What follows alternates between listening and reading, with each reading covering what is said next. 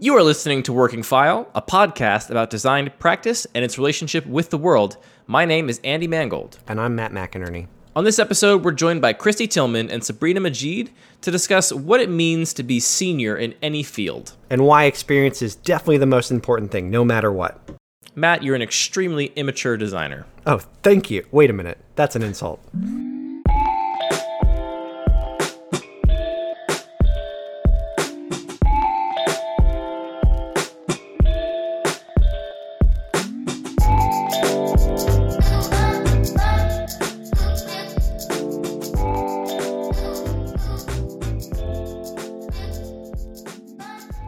Hey, we're all here. Thanks everybody for joining us. Hi. We made it happen. Thanks for having us. So uh, we are joined once again by Christy Tillman. Uh, how you doing, Christy? I'm good. I know we we got got slotted right in after your last meeting of the day, so you're still still hyped from that, I imagine. Nope. Good. You you are able to calm down more than I am after work, which is good. Today was actually a pretty breezy day at work, so Oh, I'm so jealous. Breezy sounds good. It's also really hot here. And uh, we have a new contributor on this episode. Uh, I'm gonna. I didn't ask you how to pronounce your name, but I believe it's just Sabrina Majid, right? Yeah, perfect. Okay, great. Thank Yeah. God. So you're joining us on this episode too. Thank you for uh, hopping on. Yeah, thanks for inviting me. Of course.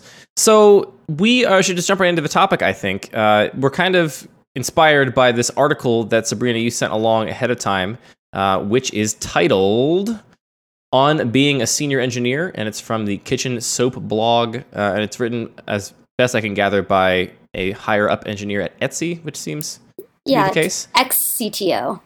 There you go, ex CTO of Etsy. Yeah. That's Um, pretty high up. Yeah, it's pretty high up, I would say.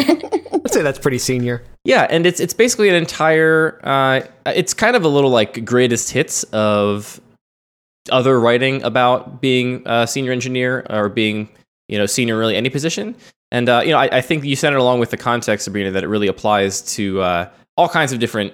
Uh, different industries, not just engineering, which I think is definitely true. Um, why don't you start us off? I'm just curious to know how we're going to be like defining the word senior for this conversation because I know it can mean a lot of different things. So, Sabrina, when you say like senior designer, senior engineer, what does that word mean to you? Yeah, well, I, I guess like this isn't really a definition, but I was thinking a lot about this and having read the article, and I think I think it's very different for different companies, which is why it's so hard to define. Um, so it means something I think really specific at BuzzFeed, and when I was at BuzzFeed, I helped define that. But I, I don't think that that necessarily translates across like the industry. But I guess I could say for us, one of the they're like I can go into specifics, but I think the the major thing was it was actually a lot about like leadership and communication, like almost more so than execution um, in certain points, um, at least for product design. Yeah, yeah. And to echo that point, I mean, we we actually use the term senior at my very small company, uh, and we only have two two tiers, uh, like two salary levels and two like tiers of employees, and it's just senior and not senior. And the only distinction for us is basically that like a senior level person at our company just means that you can work without oversight, uh, right? Like we, we hope everybody is still learning. Like I don't want to ever say that people are going to stagnate and stop learning new things and stop getting better at their job. But at a certain point, uh, the hope is that you are also able to, you know, bill hours in, in the consulting world or you know get things done uh, on, a, on a reasonable timeline uh, while you're doing that learning as well. Um, so I- I'm, I'm familiar with the ideas uh, in bigger organizations, obviously, but it definitely just at our small company has a, a different meaning. It's very simple. Yeah, I think that's a really succinct way of putting it. Um, and if I yeah, if I had to like say it in one word, I think lack of oversight is a good way to put it. That's really interesting to me. So, um, I'm I'm just like soaking in this conversation. So, Sabrina, thanks for bringing this article. I read it and I've actually passed it on to a couple people right now. You know, like my team is super new at Slack, so I've been in Slack for like ten months. Um, and I'm building a team, so I'm really in the like throes of thinking about what this means as I start to hire people and start to build out career paths for my team as the team starts to scale. So it's like this is top of mind. So thank you for bringing this topic up. And it sounds like uh, is two tiers really enough? When your company has eight people, it is. Well, okay.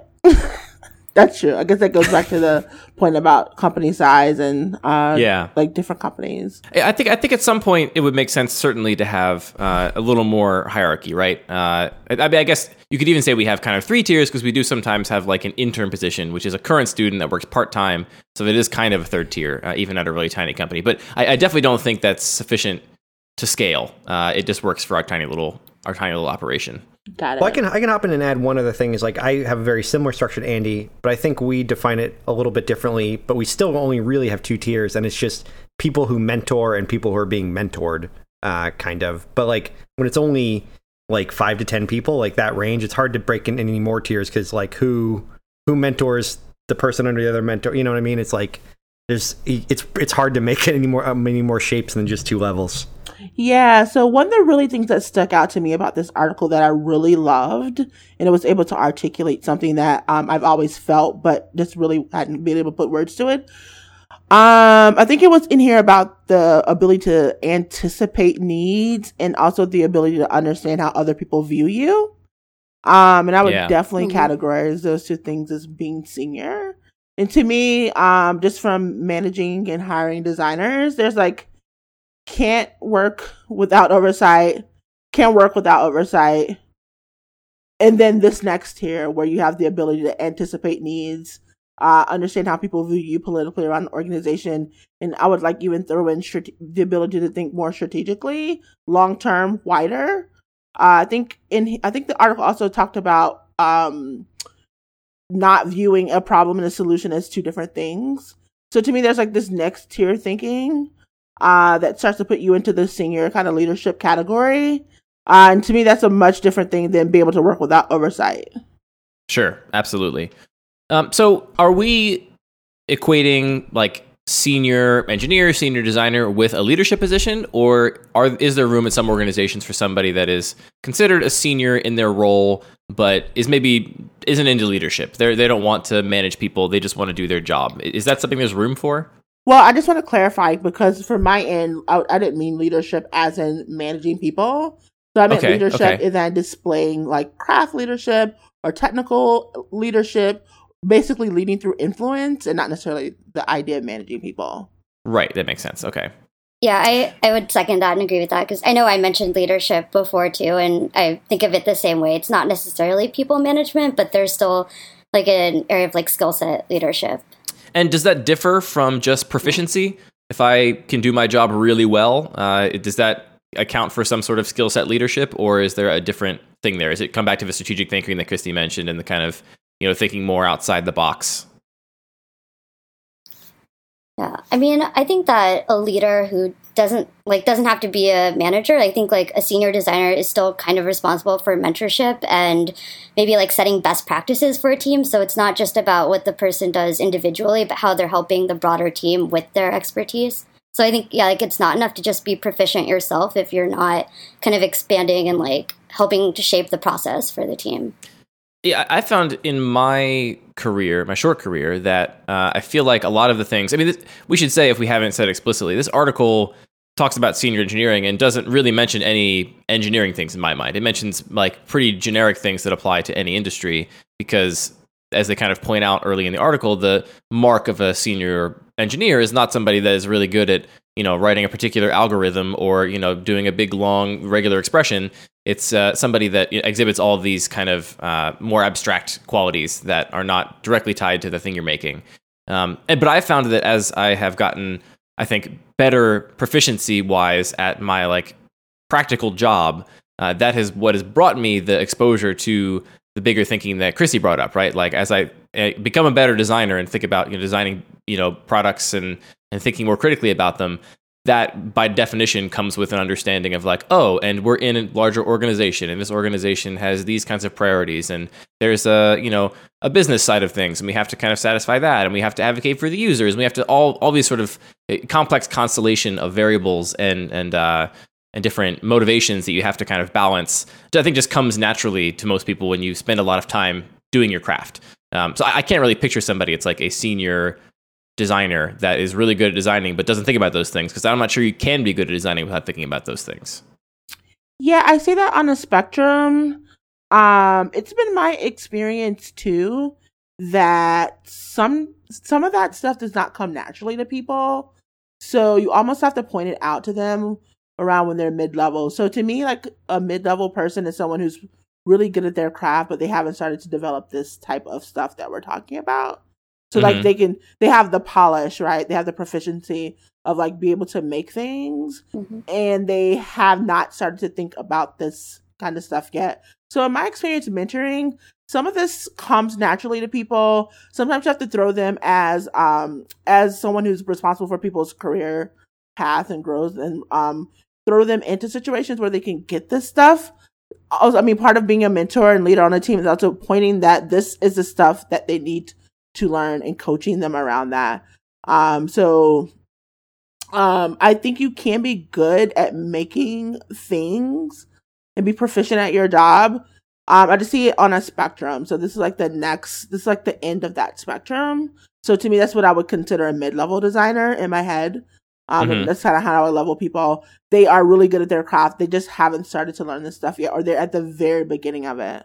I'm interested in the like nature versus nurture thing. You kind of brought up the idea that a lot of the things, again, that this article mentions, and I think are, we are all kind of recognize are true of people that are senior in their position. Really come down to like empathy, people skills, uh, like being able to see the bigger picture, as we mentioned. And those are some things that I think do just come naturally to some people more than they come to others.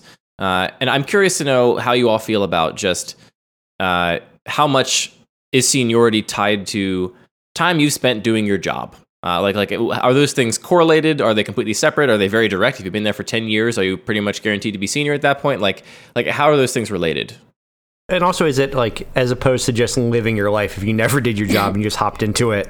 Like, I feel like part of it is just, uh, just getting older and being more of a human being, right? As opposed to being a 22 year old who doesn't have who doesn't have work experience or life experience. Um, I can speak to that. Um, so I've hired people who have uh, freelanced, um, or they've worked in jobs at one place for a really long time, and they have been there for a very long time, and they had none of these skills. Um, so actively mentoring them and opening their eyes to this broader skill set was like a kind of a mystical thing for them. Uh, so I've actually seen and witnessed designers who have been designers for a really long time, and because of where they were or the the position at their company, they've never been exposed to that type of thinking. Um, and it took lots of mentoring to get them there, but they eventually got there. So I've had experience with people. It's just it was just not a function of um how many years. So I've definitely have hired people who have more years of experience than me, uh, but they have not had you know they don't have the same level of depth or breadth of thinking in terms of design thinking. When you say the as opposed to freelancers, because freelancers have had so much contact with varying clients, varying people, like had to deal with a lot of different stakes. Well, the well in my experience, I don't want to. I'm not saying all freelancers, but these particular people that I've worked with, um, they they can, they can choose pick and choose the projects that they want to do. Um, so that either you can push yourself in that dichotomy, or you can do the same thing over and over and over and over again, which means you don't really get growth. So if you're like a Mhm. really great illustrator and all you want to do is make really sick icons, like you can do that for 10 years, right? And, Yeah. and that might mean that you never have to solve certain types of problems or get exposed to um, very complex projects uh, that push your thinking. So it's really not just a function of like working or a function of um of of time. Because I've seen plenty of people who have lots of design years who can't do this, and then I've seen people who've been designers less than ten years and who can. So Does that ring true for you, Sabrina? Yeah, yeah, definitely. Um, yeah, I was gonna say like it kind of. I guess it kind of goes back to my point about I think senior is really different depending on the company because I've also interviewed designers who have way more experience than me, like in years, and they even have like really impressive, very senior titles. But then when we interview them, they're not quite matching like our definition of senior. Um, Yeah. Because I think maybe the company they were at, it was more of a years thing versus like the the leadership or like the specific skills. Um, so yeah, it doesn't. I don't think yours is like a guarantee. Say. I, I agree completely, and I feel like it's actually kind of a controversial stance to some people. Like, there's a lot of people that definitely have the like kind of respect your elders experience is the greatest indicator of proficiency, or experience is the greatest indicator of skill. Uh, you know, I've I've criticized things on Twitter or whatever, and had somebody come back and be like, "Well, they've been a designer for 12 years more than you've been alive," and it's like, well, yeah, but if, are we playing this game because like Bill O'Reilly's been like commenting on politics since before I was alive, but I still think that guy's totally wrong. So like I don't, I don't, I don't know how much we can really put any any credence to that. And so I, I think that it is really important. You know, I think Christy mentioned somebody drawing icons for their you know for twelve years and then thinking that makes them a senior designer. I, I think it really comes down to like the kind of work you're doing and how you're working. And one of the most important things uh, for me personally in my career is feeling like uh, I've, I've not stagnated, right? Like those are the moments I've tried to like break out of some pattern of I feel like I'm doing the same thing over and over again. Am I really learning anything new? Uh, and trying to kind of break out of those things because I definitely feel like a career spent you can you can spend a career and, and not advance your skill set or thinking uh, if you're not careful. And honestly, in most situations, I don't think it's like the individual person's fault. I think that they end up in a mm, system that doesn't doesn't encourage growth in that way, and they just kind of fall into the fall into the system and it kind of eats them up. Uh, but that does happen for sure. Yeah. I, I have a question for you guys, which is um, how much do you think titles manage externally, like outside of the company you work at?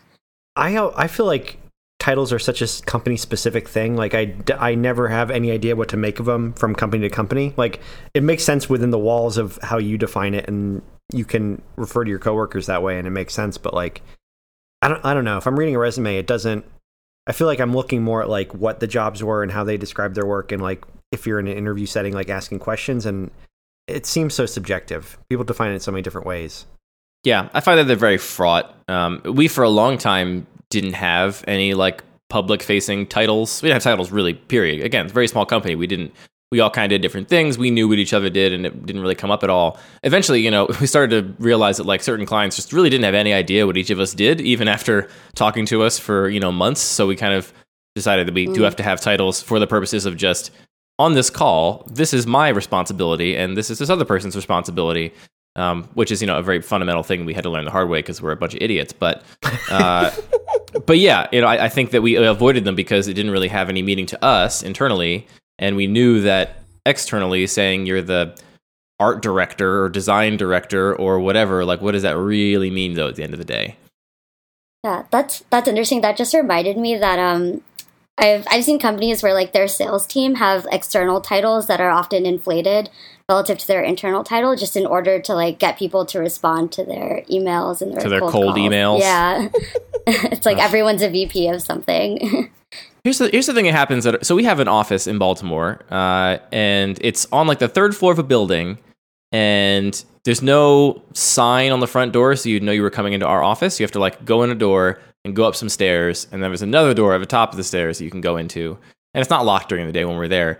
And the thing that happens to us pretty regularly, which boggles my mind, is that we'll be sitting in our office just doing our work on our little computers, typing away like a bunch of nerds, and then somebody will just walk in our office. They have come in the front door, they have walked up the stairs, they are now walking in our door, and they start handing out a business card trying to like sell fax machines or something. Like there's still door to door salesmen working in Baltimore. They just come in and are like, like, who gives you your paper? And I'm like, we don't use paper. like, I, I, don't know what to tell you.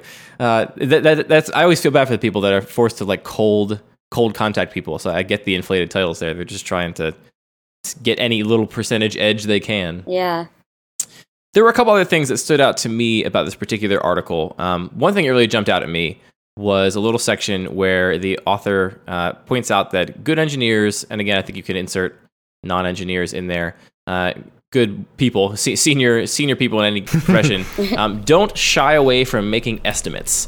Uh, which is a very interesting thing that uh, you know. Again, I think we ended up kind of learning the hard way when we first started uh, our company six years ago. Uh, we made estimates for things kind of flippantly. We're like, yeah, sure, that'll take about this amount of time. And We very quickly realized that we were always wrong. Estimates are very difficult to make, and so for um, many years, we basically took the took the tact of like explaining to most of our potential clients and partners, like, hey, we'll do our best, but you know, we really can't estimate these things. It's super difficult.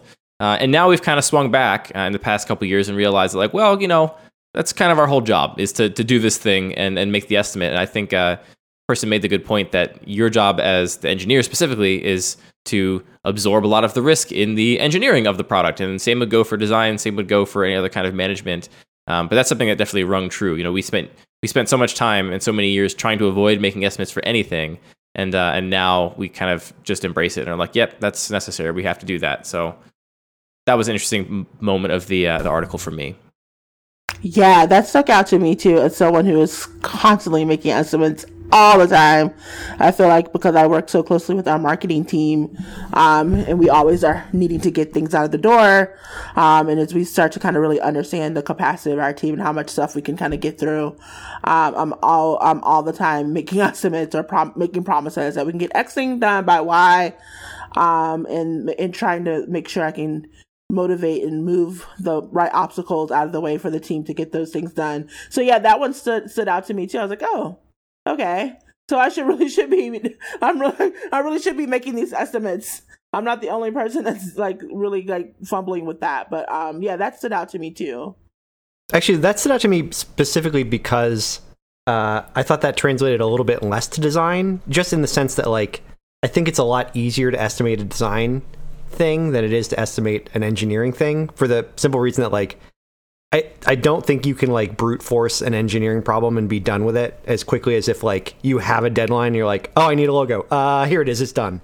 Like if you had to get a design problem done, you could, even if you did a bad job. Whereas like you kind, I don't know if you can do the same thing on the engineering side. So it's kind of like I've I've had to do that recently too, of like getting better about estimating, but I've had a harder time kind of getting the trying to figure out the engineering side of it more than the the design side of it because like i don't know you can always get a design thing done if you really need to it's more about like getting the estimate right to make it really really good and efficient you're really just saying it's easier to do a really bad job designing something. Uh, I mean, if you try to do that engineering, you just didn't do it. Period. Like, yeah, a, right. You could you could do a bad job if you just didn't do it engineering wise. It just didn't work, right? Yeah, like, exactly. It's a, lot, Right. it's a lot more measurable.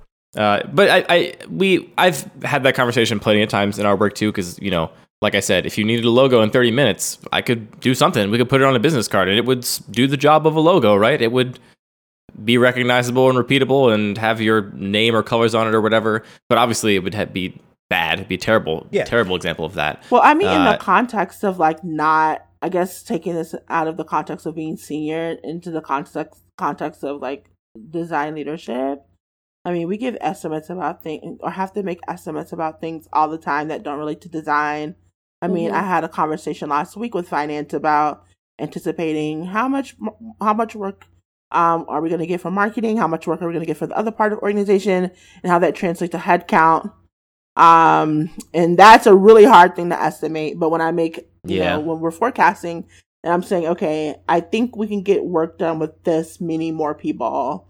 And I know that I'm probably even not going to get what I requested. It's probably going to be less than that.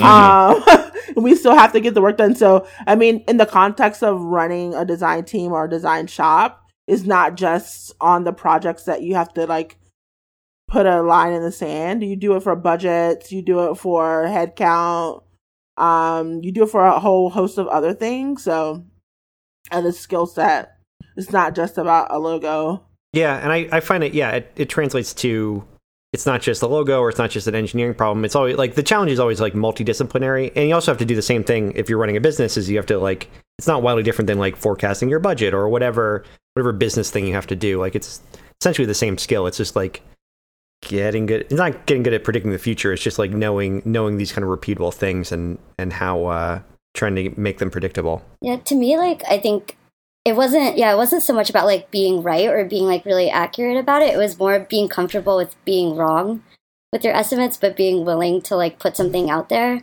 Like I think a lot of the designers um, that I'd managed in the past, like would I think like there's a lot of hesitation to like throw out a number or to commit to something because they're afraid of being wrong. But it's like by being accountable for that, it's the only way that you're going to learn because you'll actually go back and look at it if you're wrong. Be like, okay, like this is how long it actually took. So next time I know for the future.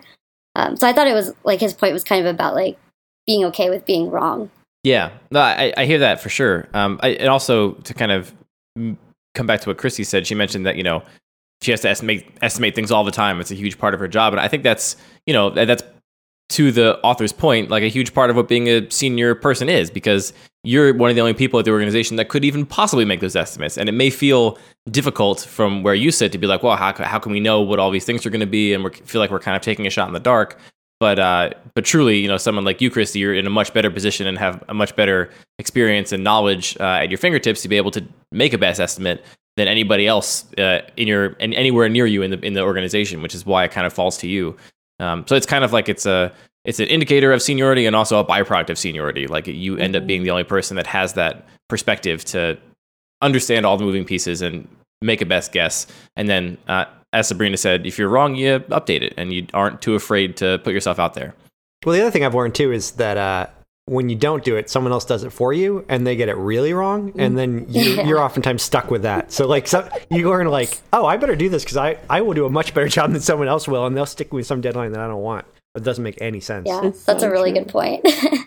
yeah, oftentimes when when estimating did come up um, at BuzzFeed on the design team, it was because someone else was forcing like a very tight deadline on the product designer. Like, oh, you can get this done in a week, and then like sort of have to encourage them to go in and push back against that. I feel like this isn't realistic. So yeah, it's definitely important. I'm curious to know. I have a couple questions related to these things. So, I think we're in agreement more or less that experience does not directly correlate to proficiency in the sense that we're describing it, or seniority in the sense that we're describing it. So, I'm wondering, especially for for you, Christy and Sabrina, who have worked at bigger companies, like what value do you ascribe to experience? If we're in agreement that you know you could work somewhere for 12 years and maybe not grow or learn much, uh, just by nature of where you happen to work and the context you were in. Um, what, if any, value do you ascribe to that experience? I guess like for me, I think it's funny because like when I think of experience, like sometimes for some reason I always think to like the data versus intuition dis- debate that is also like in the or used to be in the design industry like a few years ago, and I always felt like experience is just like providing you more data points that actually inform your intuition. So things kind of um, might seem more obvious because you're like pattern matching with experience. So I guess like that's that's the value that I see in it. She stole my answer. I, I guess practically, you know, if you have someone sitting in front of you and they have a resume that says 16 years of, you know, product design experience or whatever, that, that wasn't even a term 16 years ago. But uh, if, if they've got 16 years of experience uh, and somebody next to them has two years of experience, do you essentially ignore those numbers? Is that not a factor at all in your evaluation of how this person will fit on your team? So uh, or does that weigh in even a little bit? I actually very much ignored those numbers. So I have learned that there are a group of people who will put like X number of years of experience on their resume, on their LinkedIn. And to me, that is a huge red flag. Um, and I have not been wrong yet. uh, Wait, what the- you, what's the red flag? the red flag is they think Counting that the years. connotes expertise, and I and I don't necessarily agree with that. Um, and every portfolio I've seen with someone who says on the top of their resume, twenty years of design experience Mhm. or ten years of design experience, and when I look at their Mm. stuff, it is like not good. Um, Well, it's basically one step away from saying like I have designed over 120 websites, which I think we all would agree means okay, great. That means nothing. Like that has no value. Absolutely. So, um, when people flag that as a thing, as a, I, I have never been wrong yet. So that's a red flag to me. But just if, if no one's flagging, I just like have two resume, then I can just count the number of years experience. I really want to get into what they have done. The industry has changed so much. Um, and that person who has two years experience could have two really strong years of interesting, deep, complex problems. Um, and I really want want to get to the bottom of like what they've been doing for the last two years. Um, to me, like when I'm looking and evaluating candidates, is really about like the type of experiences they've had. That's not necessarily the quantity. Um, Sure. Is this is this unique to not not only our industry, but is it is it un, well?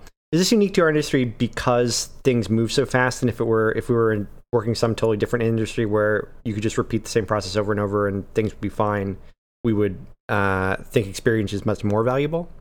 What are the slow industries, Matt? Can you name one? Maybe something like accounting. I don't know. What if you just make what if you make widgets for twenty years? You just make the same widget over and over again for twenty years. Well, I'm I'm, Uh, kind, I'm kind of putting you on the spot, but also I really feel like uh, this is probably the way most industries are, right? Like, uh, you know, just look at something like plumbing. We've had indoor plumbing for a hundred years or whatever, but I know for a fact that every year there's people making new sealants and new products and Mhm. new tools, and you know, Yeah. and that's only accelerated as the whole world is accelerated. So I, I don't know that there isn't an industry where it's like, you know, I, I honestly when, when I think of like the the grizzled like old wise person that like really knows the ins and outs of something uh, I, I I never think of like that in a proficiency sense. I always think of that in like a bigger picture human sense, right? Like Yeah. you can you can imagine like some great mentor in any industry, uh, and it's never somebody that's going to be like, well, let me tell you how to work that piece of software, or let me really show you how to fix that pipe or whatever it is you're doing. Uh, it's somebody who understands the greater context, which is, we keep circling around these same ideas. But I do feel like that that experience is is the is the valuable experience more so than the technical proficiency. Plus, we're all going to be replaced by robots in like 12 years. So don't bother doing anything a robot can do. Focus on the things robots can't do, like talk to humans. I, I think. I also think in this industry because there's so many opportunities um, to do just very vastly different things. Um, it, it, it just really once again goes back to type. So I was at a women in design event last night, um, and Kate uh, Aronowitz, who was the VP of design at Wealthfront, spoke. Um, and when she started her presentation, she said that she'd been leading design teams for 17 years. Um, and I was blown away by that number. Well, she's been designing for 17 years. I think she's been leading teams for like 14 years, but don't quote me on the numbers. It was a, it was definitely a double digit number. Um, I was pretty blown away by that fact. But she, the the advice she gave us in the, her talk was extremely relevant. Um, she's been on the cutting edge of her career and consistently staying in that position. So to me, that's like 17 years or 14 years of amazing experience. She's consistently pushing uh, and consistently staying on the cutting edge uh, versus someone who might be like 14 years or 15 years doing the same thing. So once again, it comes down to like what type, and her experience would definitely be better than someone who had two years of experience, right? Um, bar none, right? So, but say a someone who had two years of experience who'd spent their time at IDEO, and I'm only using that because I'm super familiar, uh, because I worked there before. Uh, two years there in really deep, complex problems, getting uh totally total experience uh with different types of companies with different ranges of problems that is two years experience to me is much better than two years at one company um for for for for two years most likely because of the types of problems that I know that person would have been exposed to and the Sure. amount and the variant. So it just really is a is a bunch of different weighing of variables that there's like really no one answer. It just really comes down to evaluating like the opportunity space that that person's had um, and their ability and willingness to continue to kind of be on the cutting edge of of learning. Yeah. Uh, So I kind of think about I, I I would say that on the in a situation where we have those two resumes and two numbers in the resumes, uh, aside from the red flag it raises by even putting those numbers in the resumes, as Christy pointed out, um, I don't I wouldn't ignore that. What I think about that as I think about that as like raw material, right? So I feel like p- different people have their kind of approaches to the world and their values, and the people that I admire most and I feel like are most skilled, kind of just like suck the marrow out of every experience they have, right? If they're going to be on working at some small company doing something, they're going to like learn everything they possibly can there. If they're on some big team somewhere, they're going to soak up everything they can possibly soak up there. And I feel like you can get a sense for what kind of person somebody is by interviewing them and you know other ways like that. And then when I see someone like that with you know a huge amount of experience, I'm like, okay, this person has been applying this process, which I understand and witness for this amount of time, which tells me they've learned a lot over that amount of time and probably have a lot to bring to the table, more than I could ever surface in an interview by asking them questions about what they've done. Um, and similarly, if you have somebody that's really engaged in what they're doing and really picking up a lot of information that only has a little bit of experience, uh, I think that can it can stand uh, in contrast to somebody who maybe has a lot of experience but uh, doesn't approach life like that, or doesn't approach their career like that, um, which is a, is a difference, I think. Yeah, for for me with the two resumes, like I tend to agree with Christy. I think when, at least when people say like X amount of years in design, it to me it's a, really hard to actually evaluate what that means because it could be so different. But I will say I think that there is value in just a human being that has worked for a certain amount of time and like is mm-hmm. used to working with other people and has skills in those areas. I mean, that's usually not what people call out on their resumes. Like, um, they don't kind of generally call out their years of experience. It's always in a certain industry, but I think there is some value in that and just like maturity um, and stuff like that. Yeah. That's a great point. Yeah, I, I do think there are some things that you just like can't learn quickly or are much harder to learn quickly. And a lot of those things do kind of circle around what we just, what we've been describing as senior traits, right? Being able to see the big picture, communicate with a bunch of people, empathize with people that are coming from a very different perspective from you. That seems like something that you can't just like you know week two of your career someone explains like hey you should really put yourself on people's shoes and you go okay i will now i have that skill uh, that seems like a thing you really has to be kind of hard Yeah. earned uh, more so Yeah. than other skills Yeah, something that stands out to me is when I was earlier on in my career, like everything seemed like a huge deal, and if the design or the product wasn't executed the way I designed it, it was like the end of the world. But with time and maturity, you realize it's never the end of the world, and like you realize lot- nothing is a huge deal Yeah, like and nothing- we're all just dust yes, but you're just like a lot more like relaxed, and I think can handle that situation better. Yeah.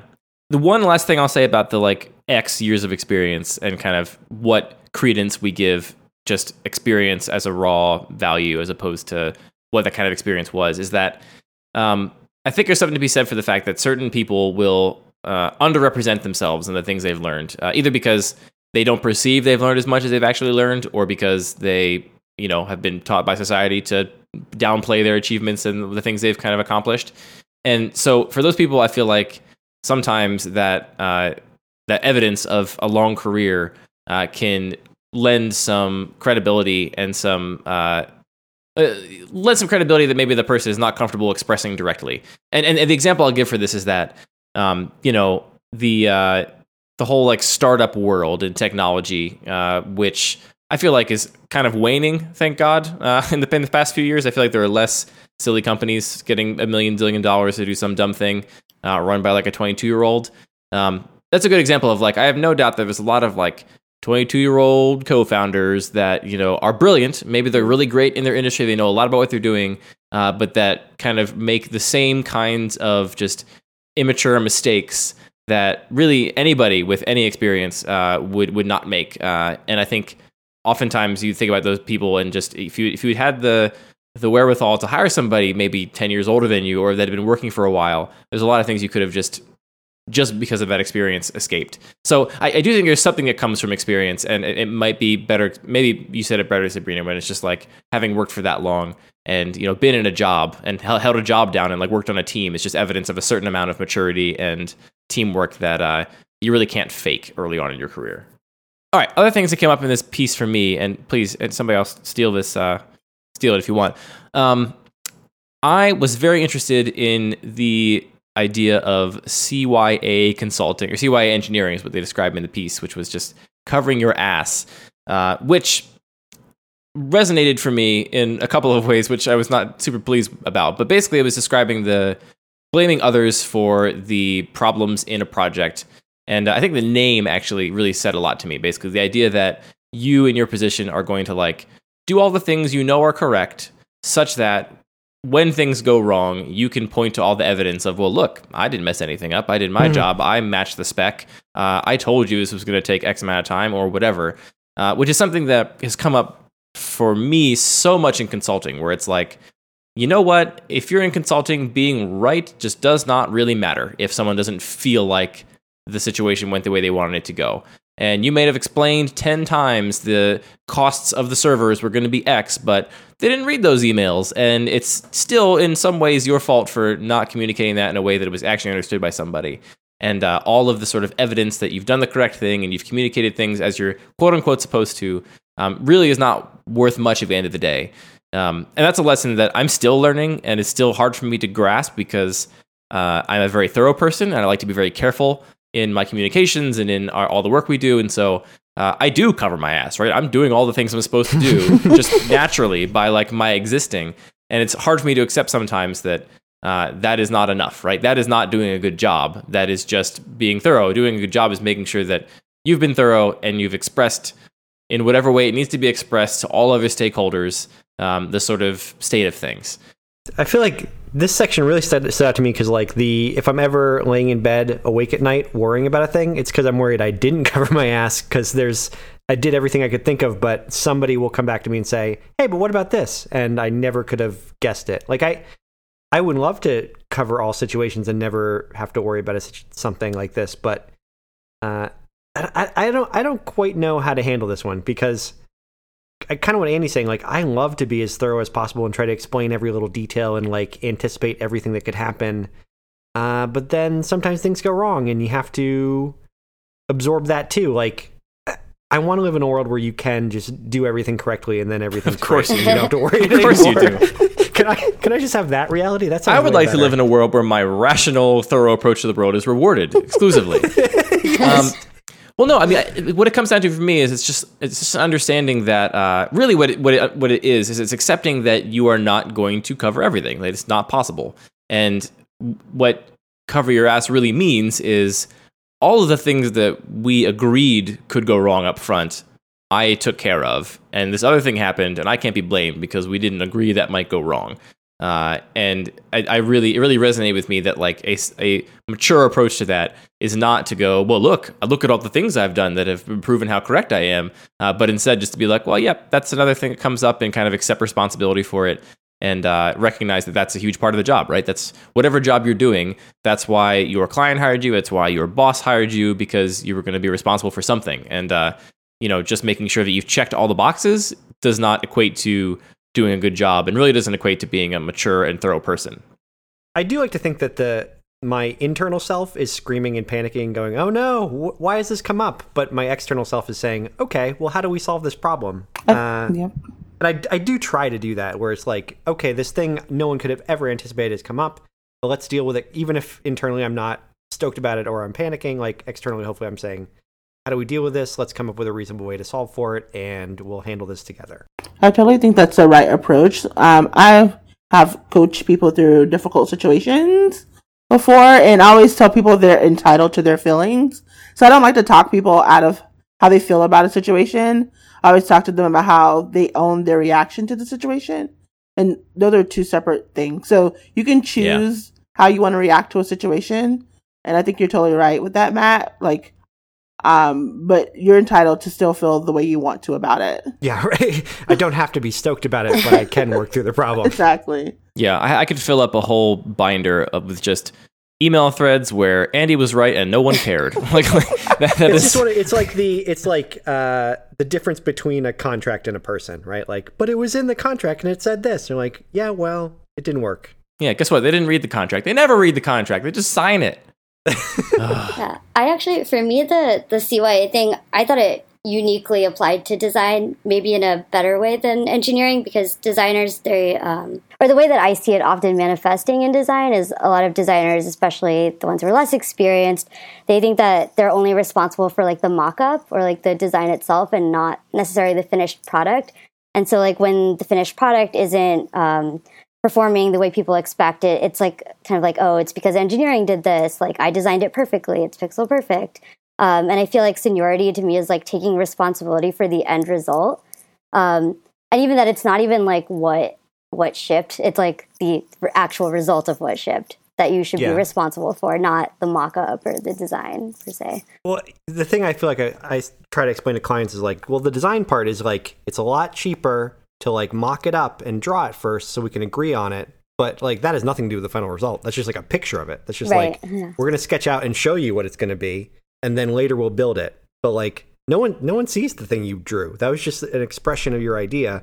And then the building is the part that matters. So who care who cares what your drawing was? Nobody's ever gonna look at that. right exactly This uh, this ownership you're talking about, Sabrina, is a tension I definitely feel in our work, um, where sometimes I don't know where the line should be, like where we should stop doing our job, uh, because there is a line somewhere, right? Um, I really like it when a client comes to us with a very clear like set of parameters, right? They're like, I'm assuming this, so we have to work under that assumption because that's the whole tent pole on which this entire thing is built. Uh, and sometimes, you know, I I struggle with what assumptions to question and what ones not to. Because when someone comes to us and is like, "Hey, I need you to redesign a website for this nonprofit," and then our response is, "You need to hire a copywriter, and you need to hire a photographer, and you need to reconsider completely how you accept donations and explore these other companies here that accept donations differently, and you know all these things that are like they're like, "Whoa, we wanted like a pretty website," and I'm like, "Yeah, well."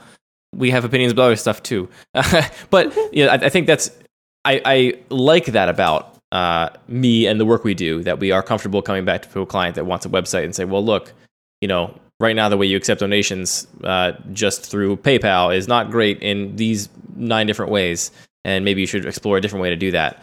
Um, I like to be a kind of holistic in that sense, but we're definitely sometimes met with uh, not consternation, but a little bit of curiosity, where it's like, wait a minute, you're designers, why are you commenting on this thing that doesn't apply to you? Uh, but so ultimately, I agree, uh, and that's the thing that I still attention I feel where I don't know where that line is sometimes. Yeah, I feel like um, in in larger companies, at least from my experience, I, I feel like we almost see the opposite thing where designers are often like, "Oh, that's not my job." Like I was hired to do this, not um, not really stretch. And oftentimes the things that they need to stretch into are things that no one no one's explicitly asking. It's just that nobody's doing it. Um, mm-hmm. If that makes sense. But um, it's interesting. We actually, I feel like maybe I'm like giving away an answer here, but when we interview managers at BuzzFeed, or when I did, um, some we did like a mock one-on-one where we actually had a designer bring a problem and and say like that's not my job to kind of see how a manager candidate would react to someone saying that. Like would they kind of accept that and like let that be or would they push against that person and be like um, you know take responsibility for the whole situation? It's a challenging thing to get right because like there is I, I tend to be on the side of like I kind of want to control everything and like have as much say as possible, but I have been in situations where that's taken advantage of, and I have to say like, okay, I need to prior like give me priorities. Tell me what to work on because I can't work on everything at the same time. So like there, like that instinct, I think is good for a designer, but it also can totally backfire in that like you're scattered around a thousand different things and you don't get anything done. It's been my experience that sorry that the first person who who um, raises their hand to solve the problem gets to set the constraints Mm-hmm. Um, and so I always coach people on my teams that like getting to the problem and offering to solve problems allows them to set the parameters about um about what the what the constraints are going to be. So I haven't really been in a situation where um kind of stepping out of my swim lane was taken advantage of uh, mm-hmm. because offering to do the thing allows me the control over how little or how much of it I'm going to do. Yeah, mm. I, I, think I think one thing that's different about being being in house versus like consulting is uh, if you're in house, you probably know a lot about the business that you're in. Versus when you're consulting, like um, you try to learn as much as you can, but you don't have as much expertise as if you were to work at a place all the time and know everything about it. So there are times where I feel like I hit up against limitations where I'm like, I want to do everything and know everything, but also like you know a lot about your business. This is the part where you tell me what your business goals are and what you know about your company that I couldn't possibly know in the period of time that I've been working on this. Yeah, that's to- so totally fair. I've also definitely felt kind of paralyzed by that instinct of mine to reach outside of the prompt and ask bigger questions. You know, when someone does come to us and it's like, "Hey, we need this website to look nicer and be easier to read," and I'm like, "All right, well, I have." All kinds of ideas about other things you could change that would also be better. Uh, so, like I, I think I start off by saying that I really like when someone comes to us with like, very clear assumptions as opposed to kind of an open ended thing where it's like, look, uh, this is the donation platform. We take money through this donation platform. It's not going to change for reasons that you don't have to concern yourself with, but we're stuck with that. And you know, given being given that limitation, uh, even if it might not make the end product better, often lets me do what is ostensibly my job better because I can not get distracted by all the sort of potential. Uh, I've definitely been in situations where like a relatively simple project was put on my plate, and I like spun out and like had a mild existential crisis about all the things about it that were like surrounding it that I would sure like to be different and better, but just can't be, uh, and I have to kind of accept that. Do you like those limitations only when you assume they're correct? Like, can you deal with those limitations if you're questioning the authority of the person making the creating that that those restrictions? That's a great question. We have definitely had situations where uh, we've been like, "This is the assumption," and we think it is very completely wrong, but yeah, it's what we were hired to do. Um, usually in those situations, it's like uh, not with an established product. Uh, it's like a new kind of thing. It's like kind of a prototype for a new idea, and uh, it's going to be like tested with a small group of people. It's not going to like hit market, you know, as it is. And the idea is basically like I want to test this assumption, and we may disagree with that assumption. We may think the assumption makes no sense at all and is completely impractical. Um, but our client thinks they're going to learn something by testing that assumption. And so in those situations, I'm oftentimes very, uh, very blunt about the fact that I feel like we can test that assumption. Here are the reasons why we think that assumption is completely wrong. But if you think you're going to learn something from it, then we're happy to be the way that you get to test that. And frankly, those are some of my favorite projects because we get to do things that we ourselves would never do because we think we know better. And I'm also very hesitant of ever thinking I know better than anything because, uh, you know, sometimes those projects we just are shown to be wrong. And I, I, I, like that because it keeps us honest. It makes me feel better about uh, taking on a new project where I, like, there's definitely some projects where I won't take them on because it's like super clear that this won't work. But there's somewhere they're on the fence. You're like, oh, this is either a new weird idea and could be really interesting, or like this is just crazy. But I'm not really sure where it's at. Yeah. One thing that I'm curious about when it comes to senior designers, I'm curious if anyone else here has had experience with like um, helping people who aren't at that level try to get to that level. And something I guess I struggle with is trying to not make it seem like this like checklist mentality because a lot of times people want clarity and they want like really um, clear definitions on what they're supposed to do. But um, I'm curious like how how you guys communicate like what your standards for seniority are to people without making it seem like it's just checking off a box. So I have um, what I call a design values and roles um, document. I developed it at my last company. I'm using it again. I'm going to be using it again in Slack. I haven't rolled it out yet. Um, but it's really more about behaviors than um, than like explicit check marks. And uh, in that document, it lists like different ways those behaviors could manifest so that people can kind of get a sense of level setting. Um, and I've definitely coached people from um, mid, what I would consider mid to senior. It took like a year. I'm thinking one specific instance uh, where someone was really clear about one of their goals being their one-on-one that they really wanted to level up, and like we were actively um, working on that, and that involved like making sure that person got into certain projects and kind of throwing them in the deep end.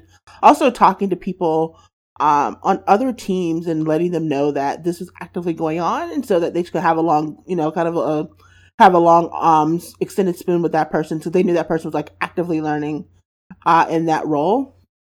So we have a list of behaviors, and I've I've that's tended and characteristics that tended to work really well, just so that people can kind of sense that they're in the ballpark, but not like it must be this, it must be that.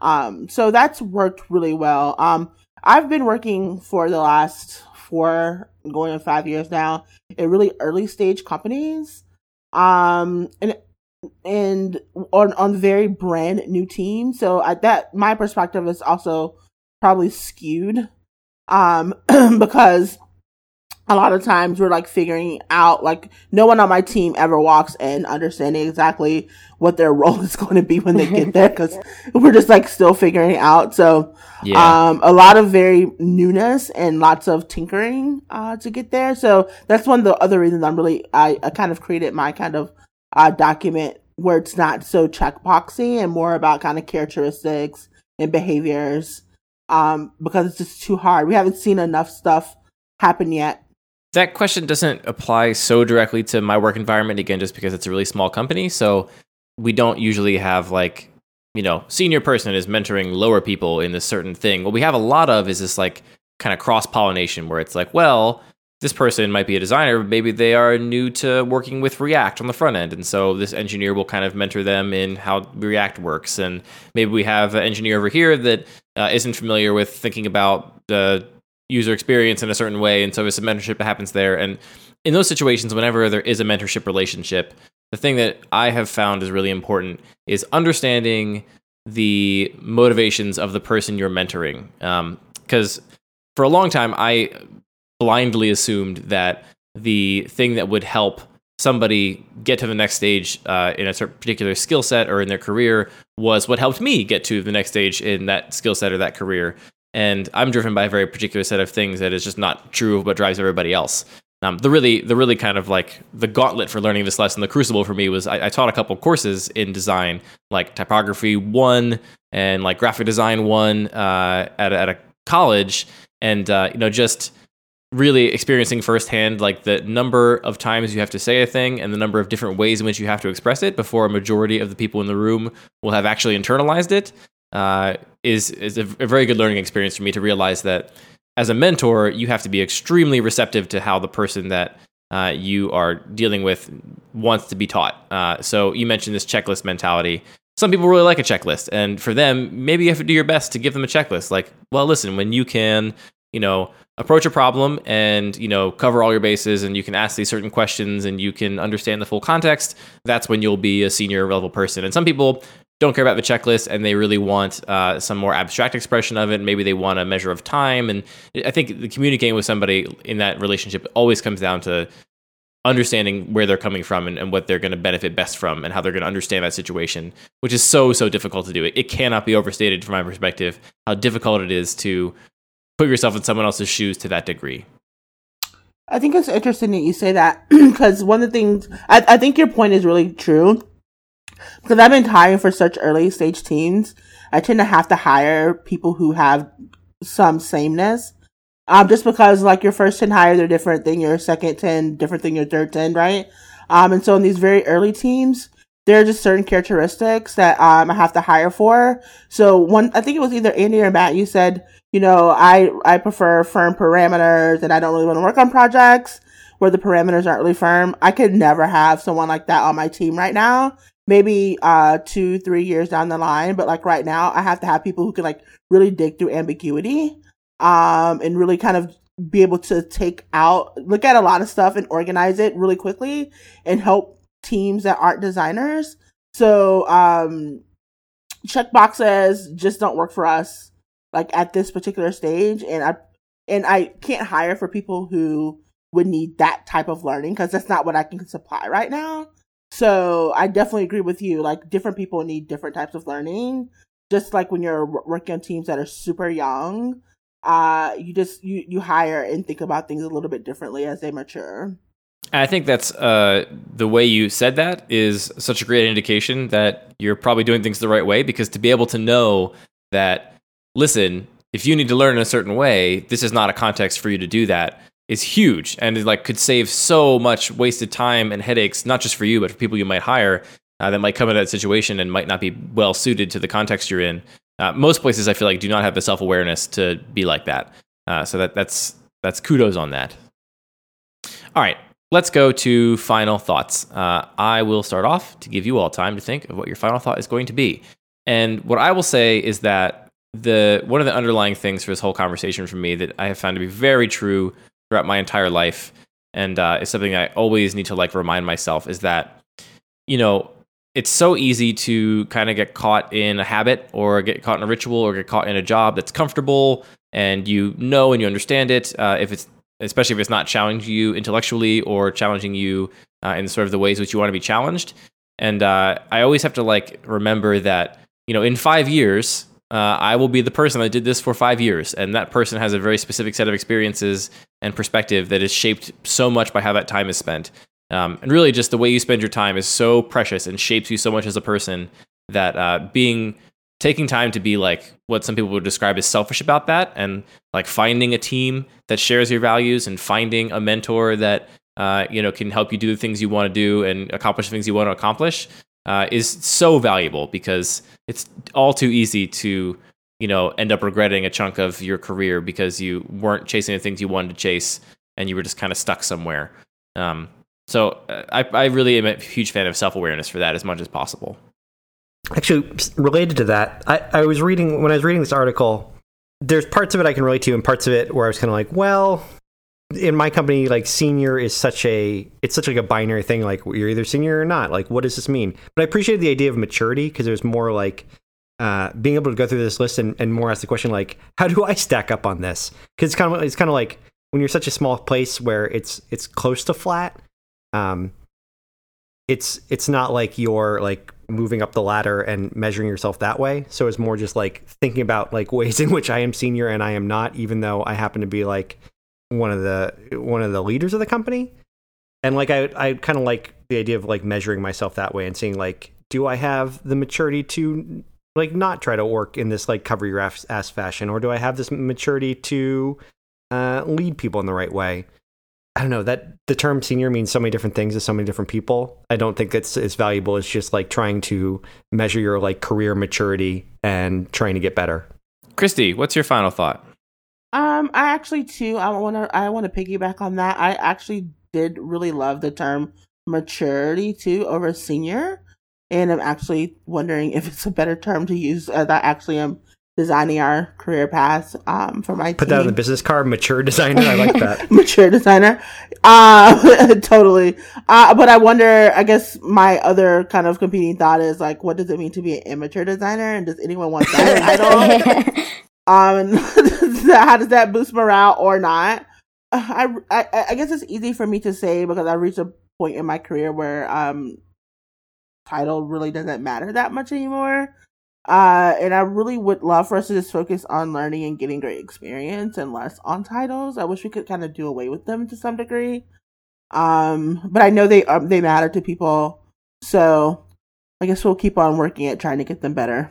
Can I say I really like the idea of the immature designer? It's just like a designer who says no and like knocks the laptop out of your hand when he does, thinks don't go his way. Sabrina, put a bow on it. Um, yeah, I my uh, takeaway was very similar to Christy's. I think, especially from this discussion, my takeaway is that it's it's like less about the amount of years or the title, more like what you do at that time in a certain job or in a place. Um, especially hearing about you know like the the two resumes question, like would we uh, gravitate towards or do we care about that? Like I think it can be really easy to be seduced by a title, like to have like a senior title or even like a VP title at like a really young age, but it might actually be better to go somewhere where you don't have that title, but you're actually like learning from someone or you're working on something that's going to help you out in the long run. So I feel like it's really important to think about what you're actually doing in that job, not just kind of like your title and what how long you're there. Heck yeah.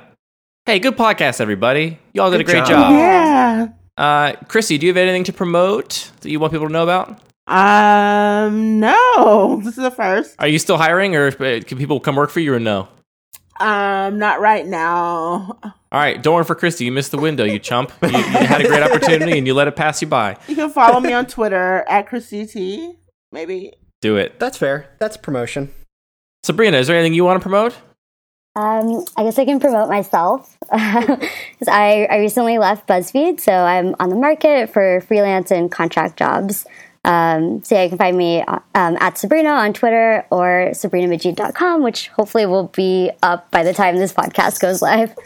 You have till Monday. That's a good goal. Okay, that's my goal. That's my goal anyway. So Monday late night, so I think you can get it done. That's perfect. That was my deadline anyway. All right, everyone should hire Sabrina and give her lots of money and do a great job. I agree. Thanks. Good talk, everybody. Good talk. Uh, all right, we did it.